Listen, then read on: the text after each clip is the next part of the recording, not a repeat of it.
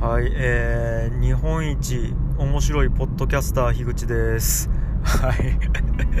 えー、ということでございましてまた久々に録音してるんですけども、えー、っとまずはちょっとビッグニュースというかあのー、まあ、僕古典ラジオっていう、えー、ポッドキャストチャンネルで、まあ、MC というかパーソナリティを詰めさせていただいてるんですけどもその古典ラジオがなんと、えー、先日行われましたジャパンポッドキャストアワード2019 2020か、でですね、えー、見事、えー、大賞グランプリを取りまして、うん、いや嬉しいですね。うん。まあだから本当に僕はもうねずっと面白いと思ってやってたの古典ラジオですけどももうこれで自他ともに認める面白いっていう太鼓判をいただいたっていうことでもう晴れて僕はもう今から日本一面白いポッドキャスターですっていう感じで生きていこうと思います。はい まあなんですけども、まああのこのねポッドキャストはもう本当に1人でこれ誰が聞いてるんやっていう感じで人知れずこそっとやってるんであもうそれとは一切関係なく喋りたいと思ってるんですけどもうーんなんか、まあ、古典ラジオ、まあ、もちろん、えーと楽しいですよめちゃくちゃ楽しいんですけどえー、と今ですねちなみに1万5000人ぐらいが聞いてくれてるんですよ。で、うんと、大体まあ月曜と木曜に大体20分から30分ぐらいの、えー、配信を、まあ、週2回やっててそれが大体1万5000人ぐらい聞いてくれてるんですけどこれ大体ぶ、えー、日本武道館の最大収容人数が確か1万4000何人とかなんですよ。てことはですよあの毎週月曜と木曜に日本武道館満員のトークライブを2回やってるっていうことになるんですよ。いやあの正直収録してるところって本当にねいいかねパレットのただの暗いスタジオなんであの全然実感がないんですけどいやこれがねよくよく考えると1万5000人くらいに届いてるんだと思うとやっぱ下手なこと言えないなっていう感覚がちょっとあるんですよね。あ、もちろんマインド的にはいやいや別に金もらってやってるわけはないから知るかっていう感じではやってるんですけどやっぱ多分頭でそう思おうとしても心のどこかでやばい変なこと言っちゃいけないとかやばい次に何か面白いこととかうまいこととかあ頭がいいと思われそうなことを言わないといけないとか結構多分変なバイアスが若干かかってるような気がしててうん。なんかねか多分目に見えないプレッシャーみたいなものをなんか感じてるような気がするんですけどもまあもうここの空間というか今ここが喋ってる僕の樋口清則の世界っていうポッドキャストチャンネルだけはもう何をどうしてもいいですから気持ちいいですよね。あだからもう例えば今ね3分ぐらい喋ってるんですけど今からしばらく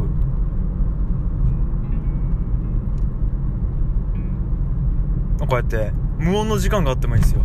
ね気持ちいいですよね。しかもこれ古典ラジオだったらちゃんとこれ編集してこの無音の時間とかを切って出すんですけど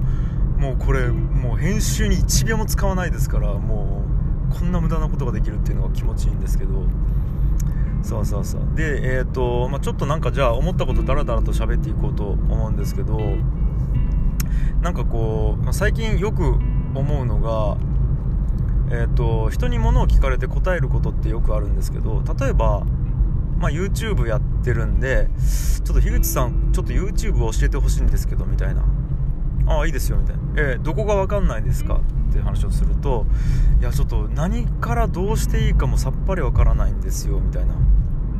ことってよくあるんですよ。であのー、あでも簡単ですよ。ここをこうやって調べたら出てくるんでって言ってもえごめんなさい。ちょっとあの何でどう調べたらいいかわからないんでちょっと教えてもらっていいですか？っつって。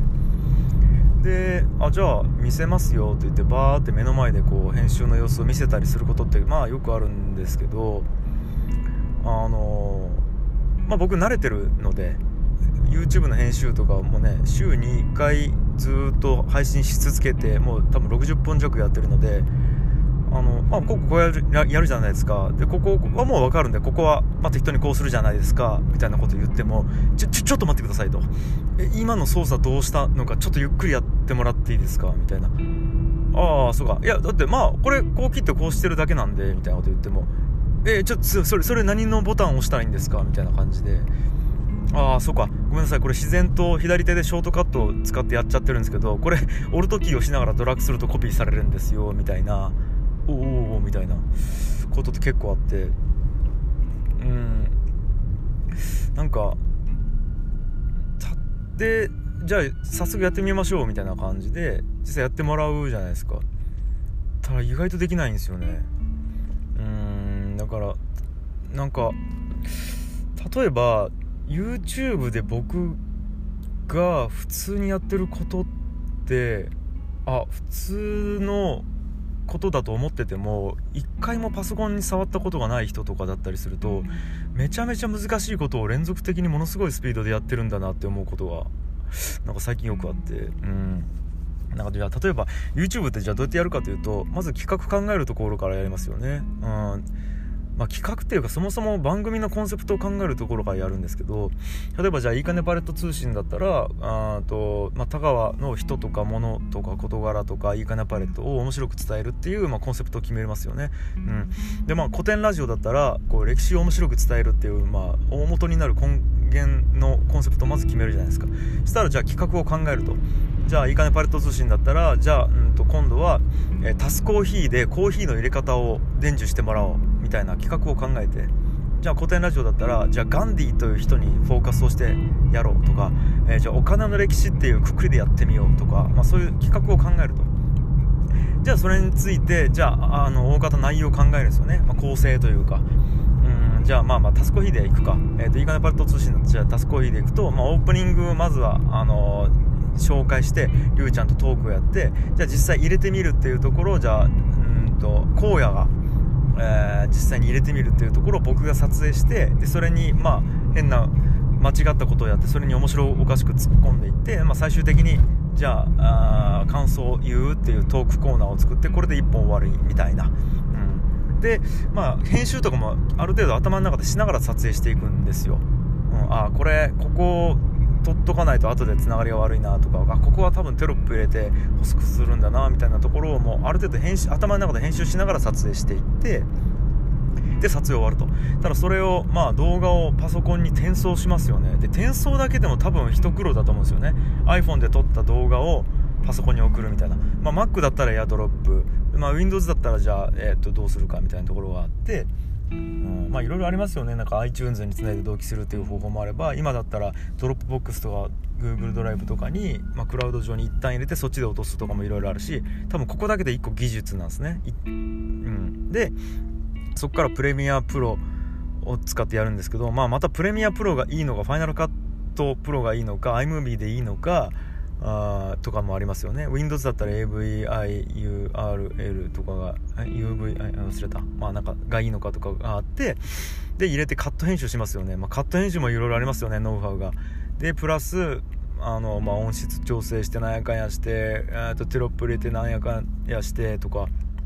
うん、で最終的に YouTube に適したフォーマットで書き出してでサムネも作らないといけないし、まあ、上げる時のタグ付けとか YouTube のないのないのですね。でタイトル考えて概要欄考えてそこもキャッチコピー能力ですもんね。とかを考えて出すっていうのをもう僕らはもう僕と荒野は、まあ、毎回毎回普通にやってるんですけども、まあ、これってよくよく考えたら一個一個まあた、まあ、大したことやってるんやなって思うとうんなんかまあこれ別にすごいことやってるぞって言いたわけじゃなくてプロってこれを息を吸って吐くようにやってるんだなって思うんですよね。でうーんなんか同時に技術の蓄えってめちゃくちゃ大事だなっていうのを思うんですけどこれ多分一個一個調べてたら到底毎週やったりできないんですよ。でこれちゃんと暗記をして技術の一個一個蓄積してノウハウ化して引き出しに入れてるからスッと出せてるんだなと思った時にこれ技術として